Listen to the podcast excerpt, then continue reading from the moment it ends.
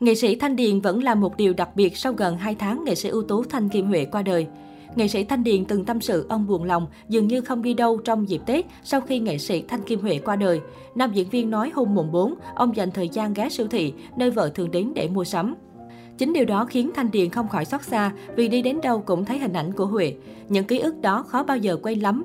Dù vui vẻ hay buồn, đã là ký ức thì mãi mãi nó vẫn ở trong mình, khó có thể xóa lắm, ông nhắn nhủ với vợ. Mới đây trên kênh YouTube cá nhân, nghệ sĩ Thanh Điền cũng đăng tải đoạn clip ghi lại cảnh tới thăm mộ vợ. Nam nghệ sĩ gạo cội vẫn không khỏi tránh khỏi đau xót thương nhớ, ông chia sẻ.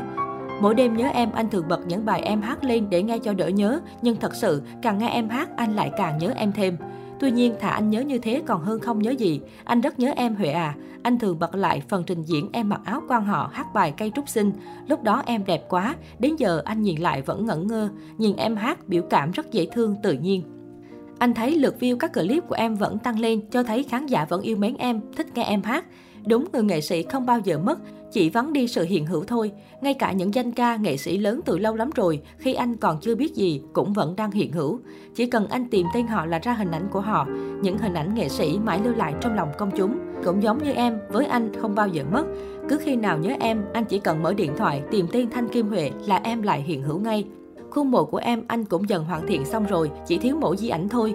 Một thời gian nữa anh sẽ đánh bóng khu mộ này, rồi để hình ảnh của em vào. Để hai bức ảnh, một bức của em, còn một bức là em đang hóa thân cô Lan trong vở Lan và Điệp. Sau đó, nghệ sĩ ưu tú Thanh Điền đã đi thắp hương cho nhiều nghệ sĩ tại khu nghĩa trang như Nguyễn Súy, Lê Văn Ba, Nam Hùng, Thanh Sang, đến mộ nghệ sĩ nhân dân Giang Châu, Thanh Điền ngạn ngào.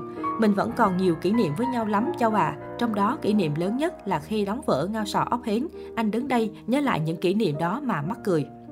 Hồi đó mọi thứ đều tự sáng tạo một cách ngẫu nhiên, rồi chúng ta cứ ngồi cười với nhau, giờ đều thành kỷ niệm hết.